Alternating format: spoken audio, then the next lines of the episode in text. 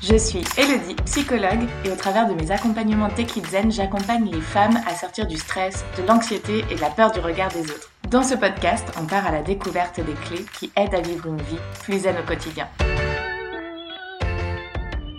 Salut, bienvenue sur ce nouvel épisode de podcast un peu spécial. Aujourd'hui, on retrace comme d'habitude le parcours d'Anaïs, mais de manière assez succincte puisque vous allez le voir, elle a un domaine d'expertise absolument passionnant.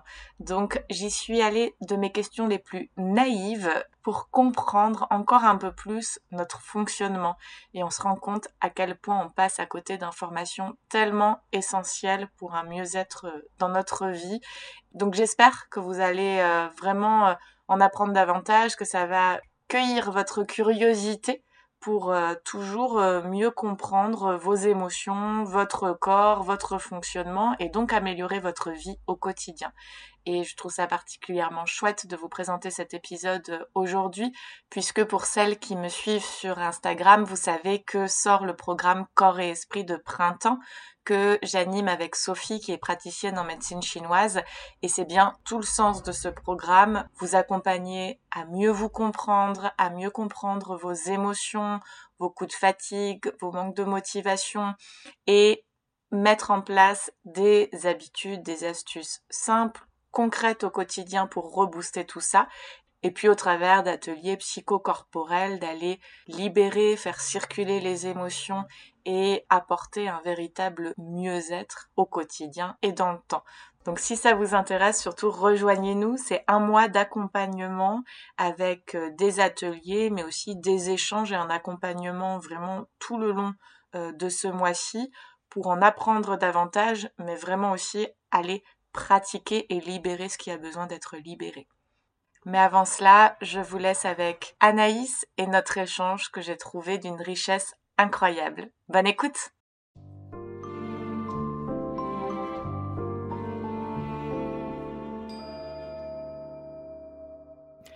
Bonjour Anaïs, bienvenue sur le podcast Zen. Bonjour Elodie, merci, merci de, m'inviter sur ton podcast. Bah avec grand plaisir, merci à toi parce que on en parlait, euh, on y va en, improvisation et euh, en, discussion euh, simple, on va dire. On va voir ce qui vient. Donc, je te remercie pour ta confiance énormément. Ah sans problème. Hein. J'ai écouté ton, j'écoute ton podcast et j'ai écouté plusieurs épisodes, bien sûr, avant de, d'accepter. Et bon, il n'y avait aucun problème. on sent tout de suite bien, on sent qu'il y a une confiance, que c'est une conversation. Donc, c'est avec grand plaisir que, que, voilà, que je parle avec toi aujourd'hui. oui, on y va simplement. Je te remercie. bah, écoute, on va se lancer dans le bain pour mieux te connaître. Bah, Est-ce que tu peux te présenter de manière un peu plus générale d'abord? Oui, donc moi c'est Anaïs Kuhn, je suis conseillère en gestion autonome de la fertilité.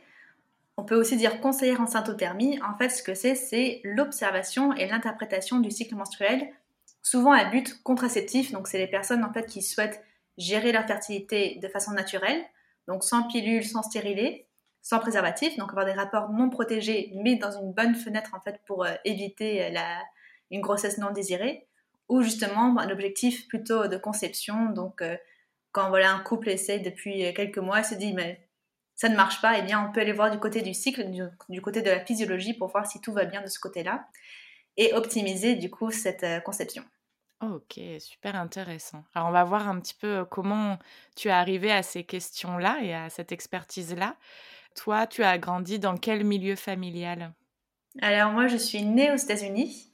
Je suis arrivée dans la région parisienne, dans les Yvelines, à mes trois ans. Et j'ai deux grandes sœurs et un petit frère. Alors, tu étais quel genre de petite fille? J'étais spéciale. J'étais un peu différente. ah, on, adore ici. J'étais. Bah, en fait, j'étais créative, mais j'étais aussi un peu dans mon monde. Euh, voilà, pour me, pour me comprendre, je pense que la famille avait un peu de mal parce que j'avais pas forcément les mêmes, la même façon de penser, en fait, la même façon de voir le monde que ma famille. Donc, c'était à la fois, je pense, enrichissant et à la fois frustrant parce que bah, ils avaient cette euh, petite fille qui, qui ne savait pas trop, voilà, ils ne savaient pas trop quoi lui répondre, qui disait des choses ou qui, qui s'inventait des histoires sans partir de, enfin, raconter des histoires, on pense mensonge, oui, j'avais un petit côté mensongère quand j'étais très petite. Mais aussi juste voilà raconter des, histoires de dragons ou de, princesses, etc. Euh, et se dire bon bah ok, bah, très bien Naïs, vas-y fais, fais ce que tu veux. Mais bon, sans prendre trop sérieusement non plus. En plus, mes sœurs avaient, euh, enfin, elles ont toujours 7 et 50 plus que moi. Donc mes parents avaient un peu bah, passé ce cap du ok les enfants parfois font des trucs on les comprend pas trop mais ça, ça partira et en fait moi c'est jamais parti. ok. Et alors, euh, est-ce que tu l'as bien vécu dans ton enfance ou est-ce que ça a pu être difficile avec les autres enfants? Alors, c'est drôle parce que je pense que jusqu'à un certain âge, ça, ça allait. En fait, j'ai des, des souvenirs de pas très agréables de quand j'étais assez petite. Mais après, en primaire, ça allait, j'étais plutôt euh, bien acceptée. Et arrivé au collège, là, c'était de nouveau, en fait, euh, voilà, un peu rejet. Bon, bah, tu, tu rentres pas trop dans le moule. Euh, se trouver des amis, être un peu, voilà, se retrouver en fait avec des personnes qui correspondaient pas forcément au même type de personnes que j'étais moi. Et moi, je me remettais en question et en fait, ça n'a pas aidé en fait pour trouver les personnes avec qui je pouvais vraiment euh, créer des, affinités, des, liens d'amitié profondes. Donc, euh, collège, c'est compliqué. Mais après, ça allait. Une fois que tu acceptes qui tu es et que tu comprends et que tu, tu accueilles, en fait, euh, tu commences à attirer des personnes qui te ressemblent et, et tout va mieux. Mhm. Et au départ, dans l'adolescence et jeune adulte, comment tu as fait pour apprendre à te connaître et peut-être à être mieux acceptée? Euh, alors, c'était pas facile, hein. c'est passé par des, moments un peu de, rupture, donc des amitiés en fait qui ont pris fin, parce qu'on se rendait compte en fait que c'était pas, voilà, c'était des amitiés forcées entre guillemets. Et du coup, ben, en fait, moi j'étais déjà un peu sensible, très empathique euh, par rapport à d'autres, donc je me tournais déjà plus vers, euh, enfin, je me tournais, j'étais très accueillante par rapport aux, personnes, notamment aux filles, qui étaient justement sans amis ou qui se retrouvaient rejetées par leur groupe d'amis. On m'a déjà appelé euh, la route secours, des personnes qui se disaient bon bah voilà si jamais je suis toute seule, il y a Anaïs. Donc c'était un peu euh, voilà ce côté juste à la base de vouloir être gentille. Mm. Et après au bout d'un moment c'est devenu un peu mon identité. C'était ah oui Anaïs la gentille. Donc même quand on venait me voir et que j'aimais pas trop la personne, bah, j'étais Anaïs la gentille, donc il fallait que je sois gentille.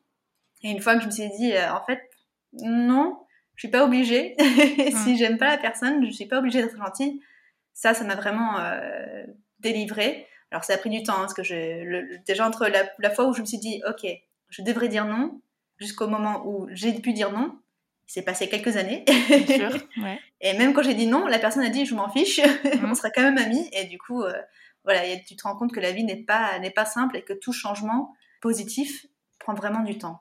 Ouais, par des, des essais-erreurs, on va dire, où on apprend et euh, on voit ce que ça donne. Et effectivement, comme tu dis, les changements positifs qui passent par des, euh, des, des, crises finalement, parce que c'est quand même pas simple de rompre des amitiés ou de dire non à, à des personnes au risque d'être seul ou d'être soi-même rejeté aussi, quoi. Exactement, oui, oui, en fait, c'est compliqué parce que c'est le genre de choses qu'on peut dire après coup. Ah oui, les, moments de crise, c'était là où on a pu grandir le plus, on a appris le plus sur soi, etc. Mais quand on le vit, on a juste envie que, que la vie reprenne un, cours normal, plus calme, plus, plus connu. Même si c'est dans la douleur, le connu est toujours plus rassurant que l'inconnu. Mm. Et en période de crise, tout, de, voilà, tout peut être euh, potentiellement renversé, euh, voilà, mis euh, sans dessus, sans dessous, voilà, turned upside down. et du coup, ça peut être très angoissant du mm. Et toi-même, tu avais des répercussions justement en termes de stress, d'anxiété, ou alors tu arrivais à trouver un équilibre finalement malgré ces difficultés-là? Alors moi j'écrivais beaucoup quand j'étais euh, du coup ado. Donc l'écriture m'a beaucoup aidée. Après, euh, j'avoue que j'ai pas vraiment de souvenirs très précis. Hein. C'était, j'étais la bonne élève, je, rentrais à la maison, je faisais mes devoirs, je partais à la danse. Donc la danse j'aimais beaucoup, mais ça, et ça m'aidait jusqu'à un certain point. Qu'il y avait aussi l'ego de temps en temps qui rentrait en, jeu. J'ai fait pas mal d'années de danse classique. Mmh. Et j'ai voulu continuer le plus longtemps possible pour prouver que je pouvais le faire, même si ça, ne me plaisait plus. Et après, j'ai changé et j'ai découvert la danse moderne jazz. Et là, je me suis dit, ah, c'est beaucoup mieux. Et je me suis sentie bien bête d'avoir, euh, du coup, attendu juste pour prouver que je pouvais faire quelque chose. J'avais raté euh, voilà, l'occasion de faire un ou deux ans de plus de danse euh, qui me correspondait beaucoup mieux. Et euh, oui, enfin après, l'impact, à mon avis, bon après c'est compliqué à dire parce que j'étais euh, ado, donc comme tout ado, quand on commence à voir ses règles, c'est pas forcément très régulier, c'est pas forcément très euh, compréhensible. Mais je pense que ce stress, en fait, avait un impact sur mon cycle menstruel à l'époque. Donc j'avais des cycles très très irréguliers au point où bah c'était euh, limite bon bah heureusement que j'ai pas de rapport parce que je me poserais des questions. Quoi. Mmh. Donc oui, ça, ça, aurait pu engendrer un stress de est-ce que je suis enceinte? Exactement. Ok, donc du coup déjà prémisse d'un intérêt euh, ou en tout cas d'une problématique euh, liée à tes cycles à ce moment-là. C'est marrant comme euh, la vie nous mène pas par hasard à certains chemins.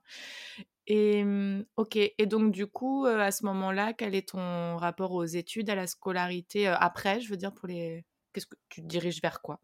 Alors moi, je me suis dirigée du coup vers le cinéma. J'aimais beaucoup les films, j'aimais beaucoup les histoires. Euh, et c'était, voilà, j'avais l'impression de parler une langue que personne d'autre comprenait aussi bien que moi. Et donc j'ai dit à mes parents, voilà, je sais ce que je veux faire. Euh, pour mes études supérieures, je vais faire des études de cinéma. Ils m'ont dit, ouais, enfin, cinéma, c'est quand même pas très stable. Et puis c'est compliqué pour percer. Et puis bon, bah, tu sais, c'est très masculin comme, euh, comme endroit. Enfin, il faut être vraiment très fort, persévérer, voilà, fort au niveau mental. Toi, t'es un peu émotionnel, t'es peut-être pas le plus adapté. Écoute, t'aimes beaucoup la sociologie, tu, tu, pourrais pas faire de la sociologie ou au moins un mélange des deux Ok, je ferai un mélange des deux. Donc, euh, je me suis tournée vers en fait l'Angleterre pour faire une étude, euh, des études en socio, enfin voilà, c'est un cultural studies, donc c'est un mélange en fait d'anthropologie, sociologie euh, et de théorie du cinéma. Sauf qu'en fait, à la fin, je me suis dit, ça me prouve encore plus que je veux faire du cinéma et il me faut de la pratique. Mhm. Et je suis quelqu'un qui, qui a besoin d'être euh, validé ou rassuré. Et donc de passer par en fait certaines cases avant de me lancer. Donc j'ai refait des études, j'ai fait une école de cinéma euh, en France pour devenir en fait, euh, travailler dans, le, dans la post-production en tant que monteuse vidéo. Ok. Et alors là, tu... c'est complètement différent de ce que tu fais. c'est ça. Surprise. oui. Et alors, qu'est-ce qui se passe ensuite du coup? En fait, donc c'est tout un quand même euh, sauté euh, quelques étapes parce que je suis passée par pas mal d'étapes avant d'arriver là où j'étais il y a donc euh, trois ans, avant Covid, où en fait la vie se passait plutôt bien, j'avais trouvé mon petit, mon petit chemin, sauf que c'est mon corps qui a commencé à ne pas aller très bien. Je prenais la pilule depuis quelques années et en fait j'étais sous, pilule continue, enfin voilà, pilule en continu qui donc n'est pas censée donner de règles. Enfin voilà, on n'est plus censé saigner, c'est censé être pilule tous les jours et super cool, on est comme un homme, on n'a plus ses règles, c'est la liberté, j'étais très contente. et sauf que bah, un jour, j'ai commencé à saigner et j'ai en gros pas arrêté pendant deux semaines, puis ça s'est arrêté pendant deux, trois jours, puis ça a repris, puis ça s'est arrêté, ça a repris. Donc je suis allée voir un gynécologue qui a fait des examens pour vérifier qu'il n'y avait pas de problématique et qui à la fin m'a dit bah tout va bien, donc la seule chose que ça peut, enfin, la, seule raison, la seule cause possible, c'est la pilule. Ok. Bah, qu'est-ce que je fais du coup? Bah, vous arrêtez la pilule et ouais. ok. Mhm. Et, pour la contraception, qu'est-ce que je peux faire? Stérilet au cuivre, peut-être? Alors j'avoue que le stérilet au cuivre, je voulais pas trop parce que dans l'idée, en fait, ça me ça me gêne. Alors je, savais que c'était psychologique, juste l'idée d'avoir quelque chose d'étranger dans mon corps, c'était pas, mhm. voilà, ça me plaisait pas. Mais il me fallait bien une contraception. Donc, est-ce que ce serait, ce serait pas l'alternative euh, idéale? Et il me dit ah bah non vu ce que vous m'avez dit par rapport à vos, règles avant la prise de la pilule, voilà des règles abondantes et tout, euh, non je recommande pas. Alors qu'est-ce que vous recommandez? Parce que j'attends du coup en tant qu'autorité euh, gynéco, vous me dites voilà qu'est-ce que je peux faire? Dit bah préservatif. Ok.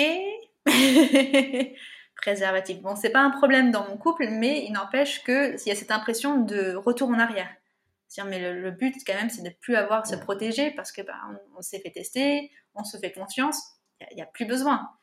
Et en plus, dans ma tête, bah, quelqu'un je suis quelqu'un d'assez parano, euh, et j'avais encore ces, ces, souvenirs de quand j'étais euh, justement ado et que j'avais pas encore la pilule, j'avais pas encore de cycle régulier. Je me suis dit, mais je ne peux pas passer ma vie adulte en couple à me demander est-ce que je suis enceinte ou pas enceinte, parce qu'on sait très bien que le préservatif n'est pas super fiable, en tout cas mm. beaucoup moins fiable que la pilule. Donc, ça m'a mis, euh, voilà, j'ai été vite refroidie. Je me dis, bah, je vais pas arrêter la pilule tout de suite parce que je suis pas sûre de ce que je vais faire. Et en fait, j'ai pu découvrir la grâce à une euh, camarade de, classe de yoga qui, euh, qui m'a dit, ah oui, mais moi je fais, voilà, je pratique cette contraception naturelle je peux te donner l'information de ma conseillère pour que vous puissiez être formé aussi en couple. Et moi, bah, ok, on, tente, on voit. Et en fait, c'est mon chéri, du coup, qui a fait des, recherches et qui m'a dit, mais en fait, ça marche, hein, leur truc. C'est un vrai, un vrai truc. C'est pas juste n'importe quoi. C'est pas juste compter les jours du cycle ou ou la méthode du retrait. Enfin bon, c'est vraiment quelque chose qui a été, qui est reconnu et qui est efficace. Euh, et vu qu'il est ingénieur et tout, que lui, les chiffres, ça lui parle à fond, je lui ai fait confiance. Et hmm. en fait, je me suis lancée comme ça juste avant Covid, juste avant les confinements, les premiers confinements. Et ça a tellement changé ma vie qu'assez rapidement, je me suis dit, il faut que j'aille plus loin. J'ai envie d'être plus légitime aussi dans cette euh, pratique parce que bon, je me voyais bien dire à, à mon entourage, ah oui, j'ai arrêté la pilule, maintenant je pratique une contraception naturelle bon, dans, mes cercles, c'est pas trop. ouais, ça risque d'être coincé euh, en ouais, termes de préjugés. Un peu, euh, voilà, Anaïs qui continue à faire ces choses qu'on ne comprend pas, tu vois. Ouais.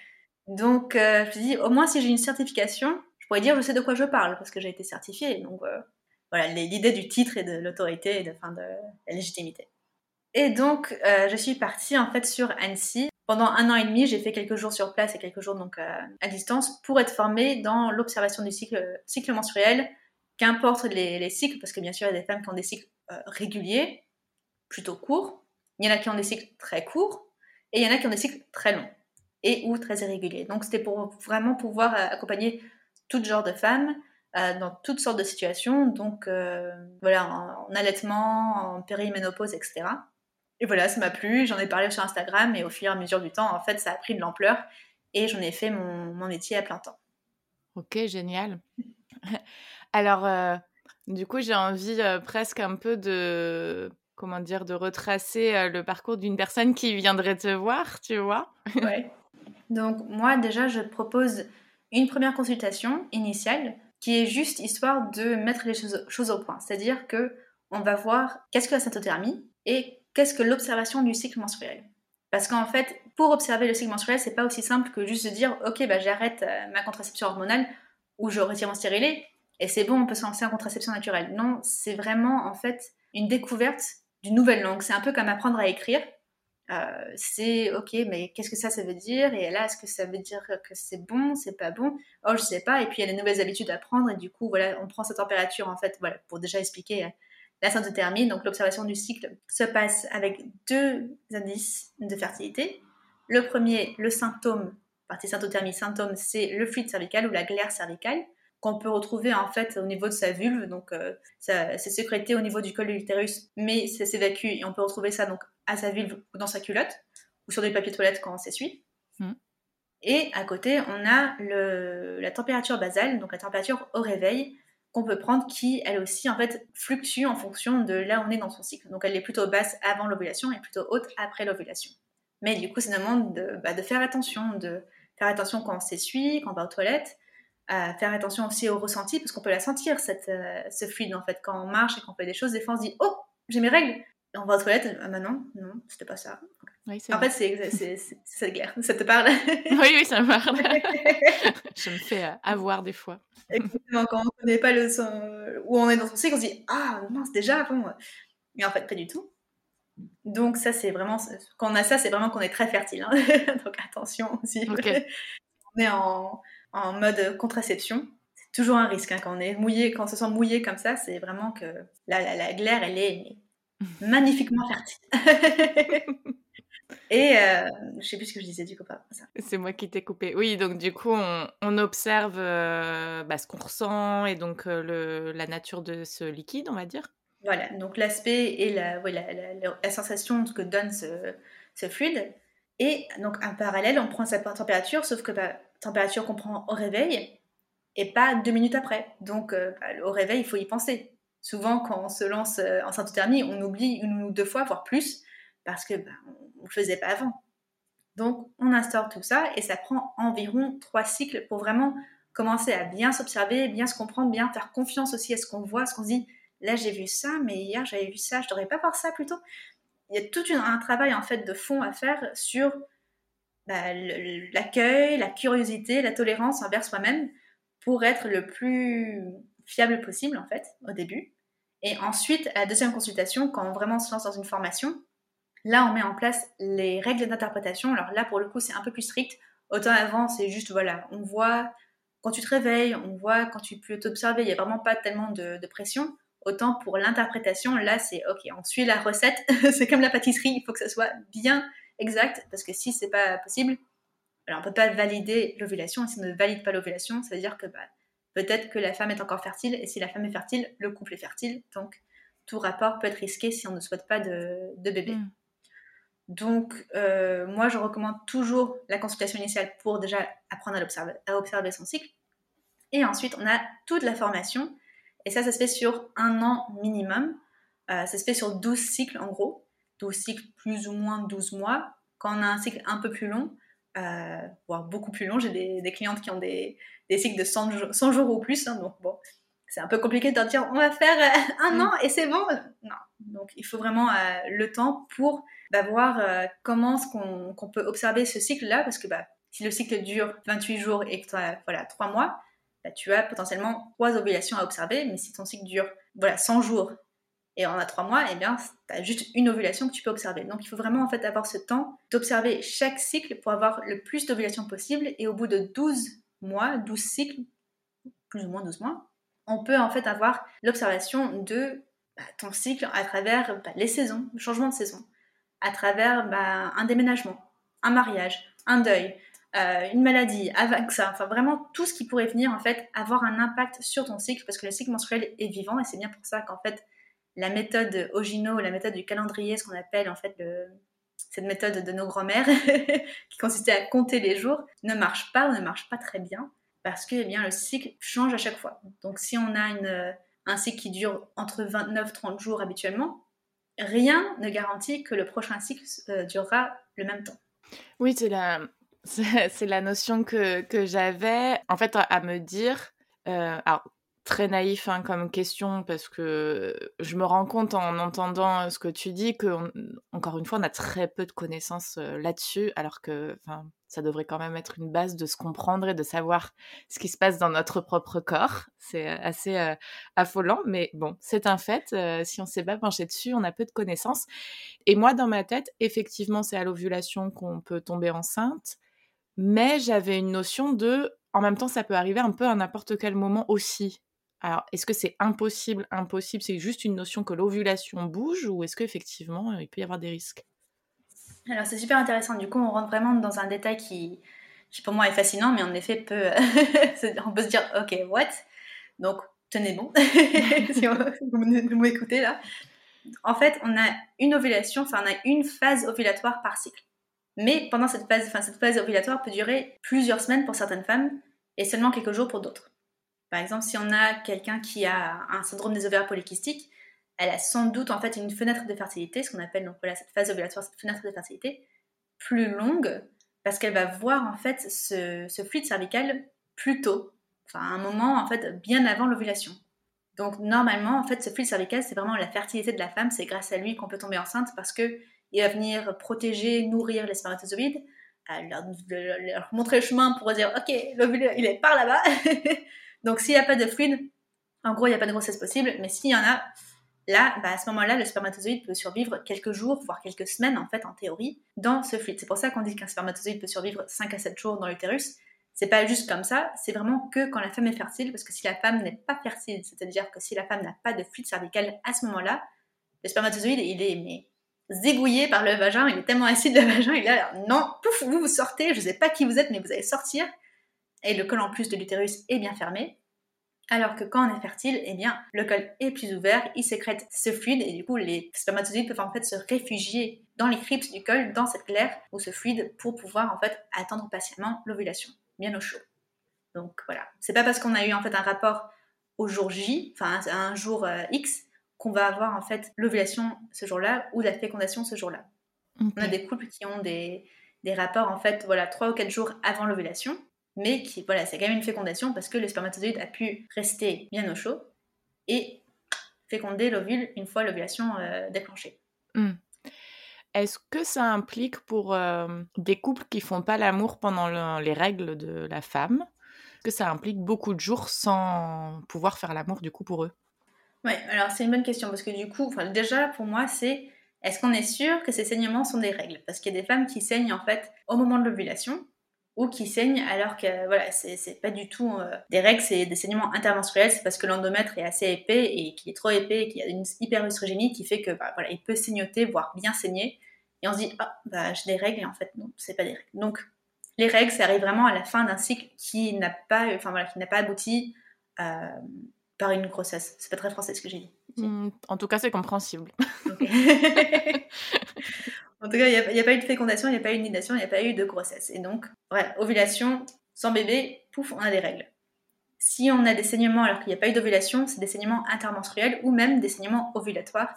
C'est pour ça qu'on dit qu'il y a des femmes qui peuvent tomber enceintes pendant leurs règles, parce qu'en fait, c'est pas du tout des règles, c'est juste des saignements avant l'ovulation ou pendant l'ovulation, ou ce sont des femmes qui ovulent très tôt dans le cycle et du coup sont déjà fertiles pendant leurs vraies règles. Donc, euh, il faut toujours voir un peu dans quelle situation on se trouve et c'est pas, pas facile, parce que comme tu le dis, on nous l'apprend pas, donc on n'en sait rien. Mm. mais, euh, mais donc si on ne souhaite pas justement avoir de rapport pendant les règles, alors je te cache pas qu'au début, il y a tout ce, tout ce cheminement hein, quand on est euh, débutante, donc pendant les 12 premiers cycles, on ouvre la fenêtre de fertilité à partir du jour 6 et on, le, on ferme la fenêtre une fois qu'on a confirmé l'ovulation. Il faut bien faire la différence entre confirmer l'ovulation et ovuler, parce qu'on ovule très bien, mais on confirme l'ovulation, ça veut dire qu'on confirme qu'il n'y a plus d'ovule dans la trompe de Fallope. Parce que non seulement, du coup, on a une phase fenêtre de fertilité qui dure un certain temps. Voilà, en, gros, c'est 7 jours minimum, hein, en, gros du, en gros du gros. Mais en fait, on s'est rendu compte, enfin, on, s'est rendu compte, le professeur Rosser qui a développé du coup cette méthode s'est rendu compte que il y avait la possibilité d'avoir une deuxième ovulation dans la même fenêtre. Donc même si c'est la même fenêtre de fertilité, même si c'est la même phase ovulatoire, on peut en avoir deux des ovulations. Et si on en a deux, eh bien, on peut être fertile un peu plus longtemps parce que l'ovule reste voilà, 12 à 24 heures dans la trompe de Fallope à attendre avant de voilà, être réabsorbé par le, corps. Et donc, il faut, il faut, vraiment mettre en place les règles de la syndothermie. C'est pas juste une question de, euh, bah voilà, j'attends euh, quelques jours euh, après, après ce, sentiment mouillé et c'est bon, je pense que c'est, je suis plus fertile ou ok, j'attends, je prends ma température, je vois qu'elle est haute, ok, c'est bon. Enfin, vraiment, il y a des recettes, parce que j'avais des recettes pour confirmer l'ovulation pour ne pas prendre de risque, parce qu'une fois que tu as confirmé l'ovulation, une fois que tu as confirmé que l'ovule n'est plus là, ni le premier ni le deuxième s'il un, eh bien, il est impossible de tomber enceinte. C'est la seule méthode qui peut donner du coup ce chiffre, parce que, aucune contraception n'est fiable à 100%, mais là, une fois qu'on a confirmé l'ovulation, impossible, impossible de tomber enceinte. L'indice de perte, donc l'outil qui sert à mesurer l'efficacité d'une méthode, est à zéro, en pratique et en théorie, enfin en théorie et en pratique. C'est pour ça que c'est compliqué quand les médecins euh, proposent aux, couples en projet bébé d'avoir des rapports tous les deux jours, parce qu'il y a un moment dans le cycle où la femme est infertile, mais à 100%. Mm. Donc on se dégoûte, on se fatigue, on se crée des, on, a des mycoses parce qu'on se force à avoir des rapports, parce qu'on ben, veut ce bébé, et statistiquement parlant, oui, si on fait tous les deux jours, ça va bien marcher, mais il y a un moment en fait où ça ne sert plus à rien, donc, euh, donc voilà dans ce que tu dis, j'ai l'impression que c'est vraiment euh, réinventer un mode de vie presque qui va nous permettre de mieux se connaître et qui va aussi euh, peut-être réinventer la sexualité dans le couple parce que finalement on n'est pas obligé de passer par la pénétration et je trouve ça hyper euh, chouette et important aussi de, de, le rappeler en fait et de voir que ça peut avoir des conséquences sur plein de choses, sur la communication dans le couple, sur l'implication de l'homme dans la contraception, sur la sexualité et ça peut déboucher aussi sur des très jolies choses, j'imagine. Ah, complètement. En fait, donc si on reprend l'idée de l'écriture, pour moi, la syntothermie, c'est un peu comme si je, vous apprenais à, écrire. Mais après, c'est pas moi qui va vous dire, bah, maintenant, vous allez, vous allez faire ça, vous allez faire ci. Tu vas pouvoir créer ce que tu veux avec l'écriture. Tu vas pouvoir écrire de la poésie, tu vas pouvoir écrire des scénarios, tu vas pouvoir écrire des chansons. C'est à toi après de voir ce qui, ce qui, ce qui te fait vibrer, ce qui ce qui te parle, et en fait, en syntothermie, on se rend compte que oui, c'est une méthode de contraception naturelle efficace, etc., c'est très bien, mais aussi ça vient transformer ta vie, parce que tout à coup, tu te connais mieux, tu comprends mieux l'impact de tes hormones sur ton quotidien, tu vois mieux aussi si du coup il y a un petit déséquilibre à travailler, parce que mine de rien, si on a un syndrome prémenstruel, si on a des règles hémorragiques, etc., c'est enfin, souvent le, le signe qu'il y a un déficit en progestérone. Et donc, on peut travailler ça et on peut mettre des choses en place pour que, bah, en fait, tu accueilles tu acceptes, tu dises pas, bah mince, en fait, euh, je, sais que je dis n'importe quoi, mais je suis hystérique, enfin, je sais pas, il y a un truc qui va pas. Non, parce que hystérique, hystéro, utérus, voilà, ça vient de, là. Alors que pas du tout, c'est juste que, bah, comme pour tout le monde, on est influencé, par nos hormones. Euh, quand on a faim, bah oui, on est plus irritable parce qu'on a faim. Quand on a faux de sommeil, c'est la même chose. Eh bien, quand on a un déficit en progestérone, c'est aussi la même chose. On est potentiellement plus irritable. Donc, euh, on apprend à être beaucoup plus tolérant envers soi-même et du coup envers les autres. On peut mieux communiquer avec son conjoint, mieux communiquer avec son entourage. Et vu que de toute manière, nous, on vit une transformation, eh ben, ça a un impact sur toute notre vie. Donc, même au travail, euh, même voilà, avec les enfants, enfin vraiment tout, tout, tout, les femmes sont transformées. Et dès que tu comprends en fait comment tu fonctionnes, dit ah ok d'accord en fait bah je sais maintenant comment prendre soin de moi et j'arrive à m'écouter aussi alors ça c'est très très important pour moi parce que bah, souvent on se dit c'est pas grave je sens que je suis pas, pas, bien mais je vais pousser je vais me forcer parce que bah, c'est la vie. Non. Au bout d'un moment euh, c'est ta vie c'est ta santé. C'est à toi de, poser des limites et te dire là j'ai pas envie je vais faire ça plutôt demain ou je vais faire ça plutôt euh, bah, justement aujourd'hui parce que je sais que voilà dans une semaine ou deux je risque d'avoir euh, mes règles ou d'être pas bien et du coup hop je le fais maintenant. Et en fait, tu marches beaucoup mieux. Et comme tu dis, ça, ça change complètement ta sexualité parce que voilà, déjà la charge contraceptive, elle est quand même beaucoup plus partagée. C'est plus juste la femme qui prend la contraception et qui est à disposition de l'homme. C'est maintenant on prend tous les deux en compte le fait que bah, on est fertile. Qu'est-ce qu'on fait? Comment est-ce qu'on gère ça? Parce que l'homme est fertile tous les jours, hein, donc euh, faut quand même le rappeler parce que souvent on se dit ok c'est à la femme de prendre la pilule ou de prendre, mettre le stérilet, etc. Oui, mais bon, l'homme en attendant, il fait pas de grand chose. Donc, euh, donc si on peut l'impliquer, parce qu'en plus il demande que ça. On le voit hein, de plus en plus, surtout sur les réseaux.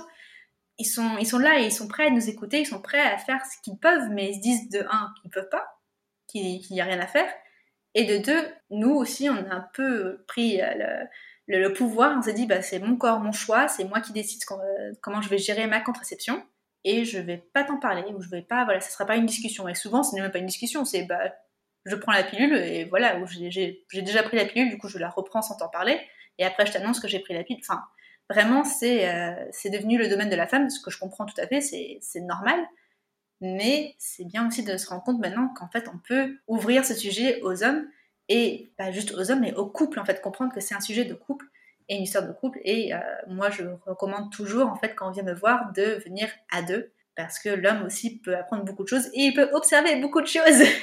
on parle des observations de la femme. Mais voilà, une fois, en fait, euh, une fois qu'on se lance, on se rend compte que symptothermie, symptôme, ce n'est pas seulement le fluide cervical, c'est aussi tout ce qui vient avec ta propre personne, en fait, tout ce qui sera particulier, spécifique à toi, donc qu'on ne pourra pas utiliser pour interpréter le cycle, c'est-à-dire euh, identifier la phase fertile et infertile, mais pour toi, ça veut dire, tu vas te dire, ah oui, là, ça confirme qu'en effet, je suis sans doute en phase ovulatoire euh, parce que voilà, j'ai la tête ailleurs ou euh, que voilà, je, mon chéri m'a dit que j'avais de beaux cheveux, enfin des trucs vraiment. Euh, j'ai une, une cliente pour elle, pour le coup, c'est, elle sait qu'elle est en phase post-ovulatoire, qu'elle, peut confirmer entre, entre guillemets l'ovulation bientôt parce qu'elle a besoin d'une douche plus chaude.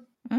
Donc vraiment, c'est des choses qui sont très très spécifiques à chacune et du coup, c'est, c'est, là la beauté en fait quand je vois que les, les couples commencent à s'émanciper et à devenir autonome et à comprendre en fait tout le fonctionnement, il se passe des choses assez magiques et du coup c'est hmm. là la beauté en fait de, comprendre le cycle et de l'observer parce que bah on commence à dire ah ça ça voulait dire ça tac tac et on commence à tout mettre ensemble et on se rend compte que bah on est un corps euh, et, un, esprit on n'est pas juste la tête et le corps et le corps fait ce que dit la tête c'est c'est une communication constante.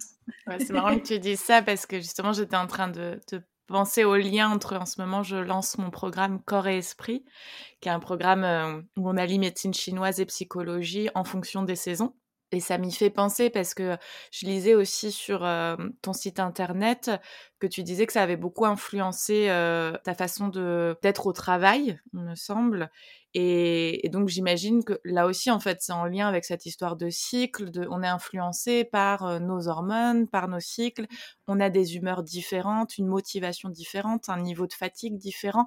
Et tout ça, je pense que, de le comprendre et de le de l'anticiper presque, ou en tout cas de, le voir très finement dès le départ, ça aide énormément. Oui, oui, si on peut intégrer ça en fait à son mode de vie, tout de suite on se rend compte qu'on peut mieux vivre parce que déjà on, vit mieux ses règles parce que ça suit. Hein. les règles c'est un peu le bulletin scolaire à la fin d'un trimestre de se dire euh, oui ça s'est bien passé ou non ça s'est mal passé. Enfin vraiment c'est, je le vois comme ça. Et en fait euh, on se rend compte que si on pose des limites, eh ben, on vit beaucoup mieux. Mais vu qu'on s'en pose pas, parce qu'on essaie de vivre quand même dans un monde assez masculin.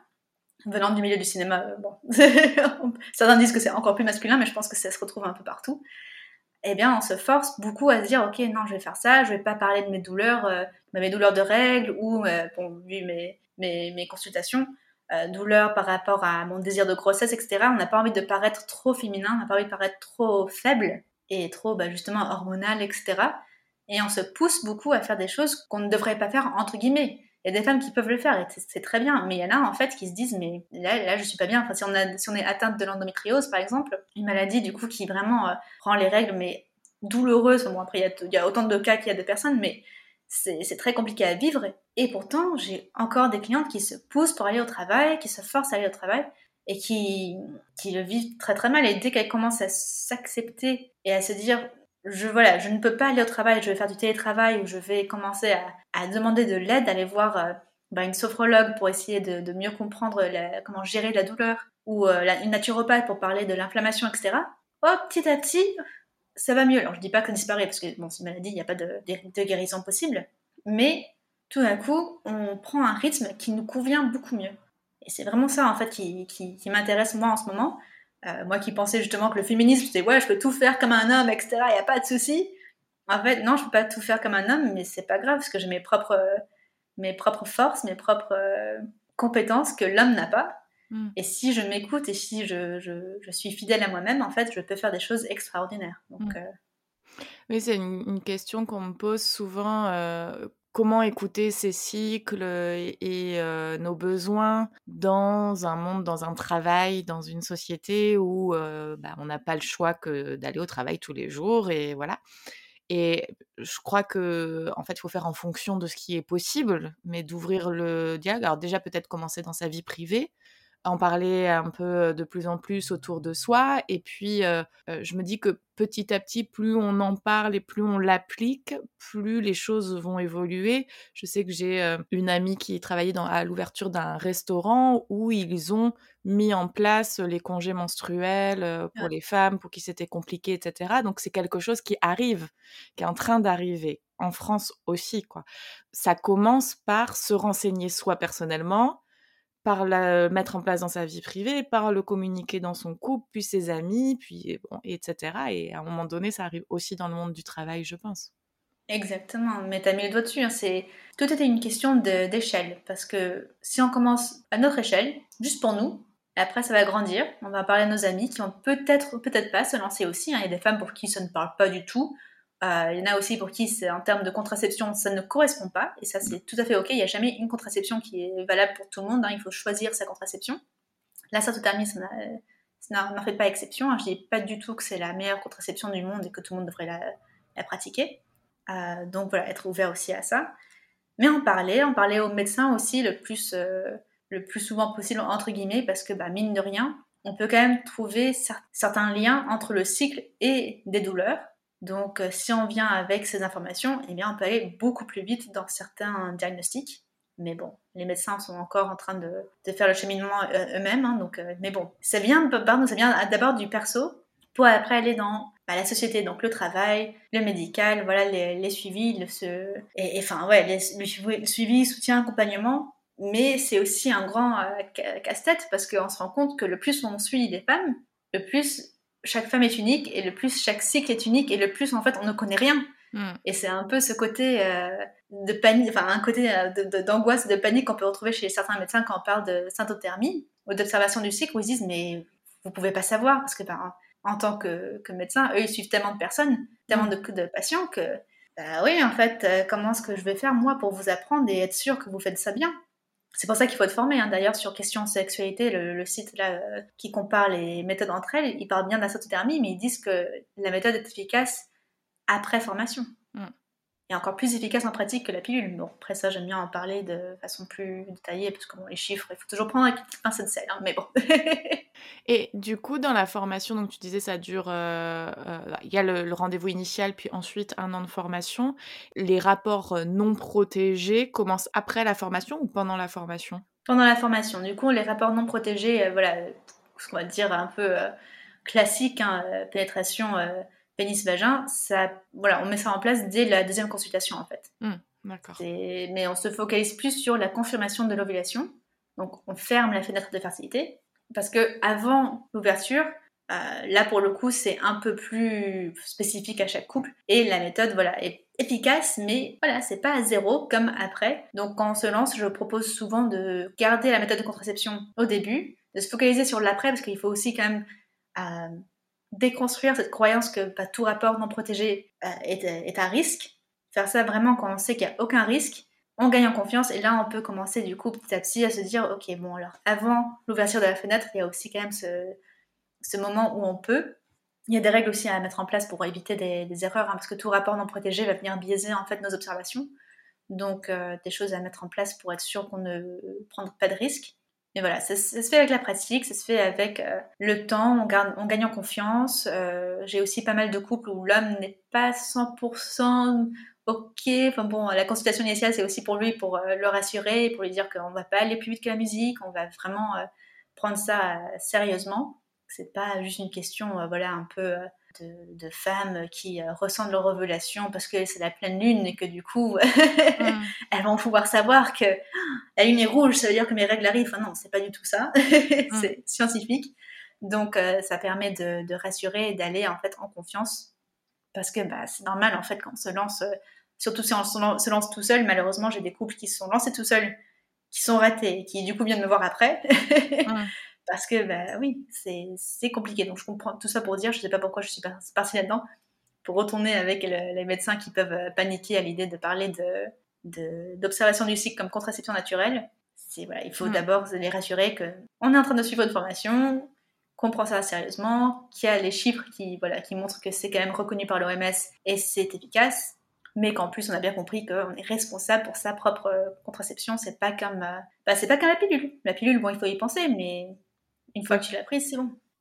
Mais comme tu le disais, c'est important de souligner parce que souvent quand quelque chose ah, qui n'est pas si nouveau que ça, mais qui est moins établi, moins rentré dans les mœurs, beaucoup vont le voir comme euh, on arrive avec quelque chose euh, qui, veut remplacer tous les autres euh, contraceptifs, etc. Et, bon, c'est un réflexe de peur humain, basique, on va dire, mais non, en fait, l'idée est simplement de, de proposer encore une chose supplémentaire. Bien sûr que la pilule a révolutionné quand même une partie de la liberté de la femme et la diversité des moyens contraceptifs aussi. Donc l'idée, j'imagine en tout cas, c'est d'ajouter encore une, pièce à ces possibilités-là. Quoi. Voilà, c'est rajouter une pièce, un choix, surtout qu'il y a de plus en plus de femmes qui refusent, de, enfin refusent, qui rejettent la pilule.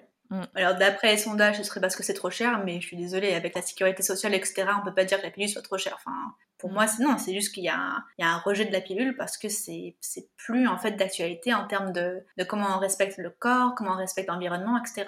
Mais euh, c'est de nouveau pas une contraception qui correspond à tout le monde. Euh, moi-même, je l'aurais pas, voilà, je l'aurais pas connu si j'avais pas eu des soucis de pilule. Mm. Mais je trouve ça très intéressant d'avoir ce choix parce que voilà, si on a juste le choix entre pilule ou rien, euh, c'est pas vraiment un choix. C'est ça. Donc, euh, avoir plusieurs options, avoir une alternative et aussi permettre aux femmes de comprendre déjà comment marche le cycle menstruel. Parce que bah, si tu connais le fonctionnement du cycle menstruel, tu peux mieux comprendre comment fonctionne du coup bah, la pilule, comment fonctionne le stérilet au cuivre, comment fonctionne, bon, l'implant c'est un peu pareil. Enfin voilà, il y a pas mal de, de choses en fait où tu peux te dire, ah d'accord, et même pour les couples qui utilisent des préservatifs, j'ai des, clientes hein, qui sont euh, célibataires, en tout cas qui ne sont pas en couple euh, sérieux ou c'est voilà euh, ensemble depuis longtemps. C'est des femmes qui sont voilà actives mais sans être en couple. Eh bien, elles se disent ok, bah maintenant que je sais que quand même il y a une phase dans mon cycle où je suis plus à risque, vu que je veux pas passer ma vie avec ces garçons, que je n'ai pas forcément envie de passer par l'appartement non plus, il y aura juste pas de pénétration, il y aura juste pas de galipette à ce moment-là parce que je, ne prends pas de risque. Donc mm. c'est une question en fait de, de connaissance aussi. Complètement. Et pour terminer, tu disais au tout début que tu prends en charge aussi des couples qui n'arrivent pas à avoir d'enfants. Euh, c'est ça? Dans quelle mesure alors tu les accompagnes? Alors je les accompagne du moment qu'ils ne sont pas en parcours euh, médical, parce qu'une fois qu'on a les hormones de synthèse euh, qui rentrent en jeu, je trouve que ça sort un peu trop de mon domaine d'expertise. Mais si ça fait voilà quelques mois qu'on essaie, voire quelques années pour certains, en fait on peut se dire voilà ça ne marche pas, est-ce que c'est mon cycle menstruel qui ne va pas? Et en observant le cycle menstruel, on peut voir en fait des fois que la phase post-ovulatoire, donc après euh, euh, après l'ovulation, ne dure pas assez longtemps. Et si elle ne dure pas assez longtemps, en fait, l'embryon, même si l'ovule est fécondé, du coup, devient un petit embryon qui va se balader dans l'utérus, il n'a pas le temps de se faire un petit nid. Et donc, on a les règles qui arrivent et l'embryon est évacué en même temps. Donc là, ça nous donne des informations. Pour moi, c'est toujours en fait donner des informations. Après, on peut mettre des choses en place pour justement rallonger cette phase euh, lutéale, rallonger cette phase post-ovulatoire pour donner le temps à l'embryon de euh, se faire un petit nid et d'envoyer les messages, les petits signaux en disant Hé, je suis là, surtout, surtout Ne lancez pas les règles parce que bah, sinon je, suis perdue. Donc j'aide beaucoup là-dedans. J'aide aussi pour savoir que bah, non, en fait, c'est pas la, sans doute pas la femme qui a des soucis de fertilité, c'est peut-être l'homme, parce que souvent on dit bon voilà, les femmes vont faire tous les tests. L'homme, spermogramme, non, non, j'ai pas trop envie. Euh, donc moi, je suis un peu là pour euh, proposer un, bah, peut-être pas mal. Donc, parce que oui, au final, c'est 50-50. Hein, quand, on parle de, de problèmes de fertilité, c'est dans un tiers des cas, des problèmes de fertilité chez la femme, un tiers des cas chez l'homme et un tiers chez les deux. Donc, il faut aussi que l'homme prenne sa, sa responsabilité là-dedans. Et euh, j'offre du coup voilà, du soutien ou je sais comment réorienter les gens vers des, professionnels qui peuvent aider. Donc souvent en fait c'est mine de rien quand le cycle va bien c'est que c'est émotionnel. Donc là on peut aller euh, se tourner vers voilà, la, psychologie ou si on souhaite une thérapie plutôt brève, euh, l'hypnose si on est ouvert à ça. après je vois en fonction des personnes, hein, il y a des choses qu'on peut faire que moi j'aurais peut-être pas forcément fait. Mais si on est ouvert, si ça nous fait du bien, c'est parfait. Tout ce qui va nous faire du bien sera bon pour notre fertilité. Mm. Par contre, j'aimerais juste rajouter que justement, je parle de rallonger cette phase UTI, cette phase post-ovulatoire, pour donner le temps, autant euh, le temps au bébé pour se nider. Et on se dit, ah, ben, génial, si je suis en mode contraception, si la phase UTI dure pas assez longtemps, je ne peux pas tomber enceinte. Logique. Oui, mais du coup, c'est dommage parce que déjà, ça veut dire qu'on a un déficit en progestérone, donc on va avoir sans doute un syndrome prémenstruel, on va sans doute avoir des règles hémorragiques, on va être irritable, on va pas être bien, etc., des, seins, des, douleurs au sein. Bref, ça va pas top top. Et en plus, justement, pour confirmer l'ovulation, il faut quand même quelques jours. Donc si on a une phase post-ovulatoire qui dure pas très longtemps, et eh ben, ça ne donne pas beaucoup de temps pour avoir des rapports non protégés. Donc c'est dommage. Donc dans tous les cas, moi j'aime bien avoir des, des, phases UTL qui durent assez longtemps. Voilà, deux semaines c'est parfait.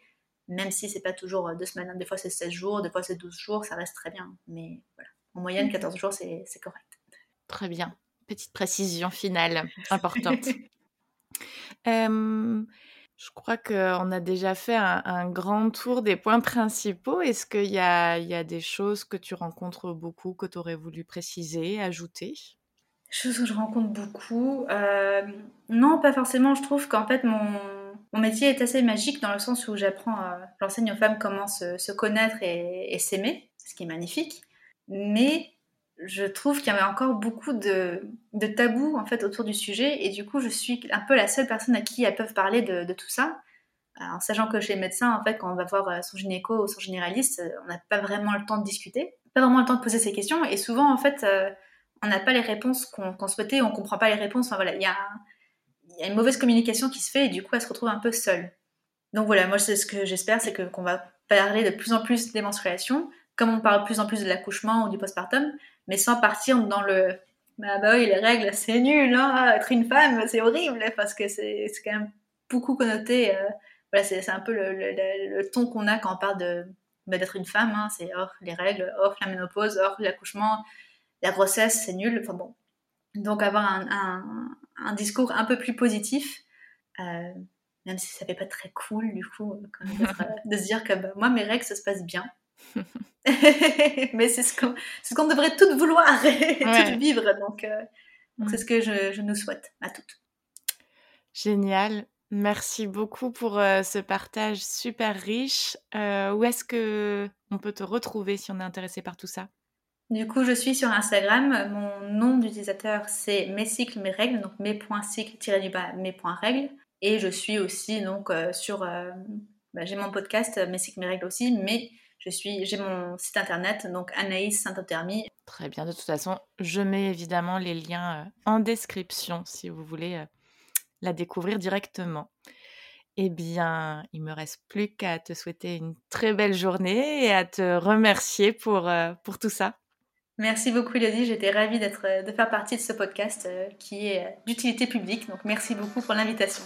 Merci. Au revoir. Merci beaucoup. Au revoir. Ciao. Merci d'avoir écouté cet épisode jusqu'au bout. Si vous appréciez ce programme, n'hésitez pas à le soutenir de manière totalement gratuite en le partageant autour de vous, en vous abonnant et en laissant un avis. Je vous dis à très vite pour une vie zen au quotidien.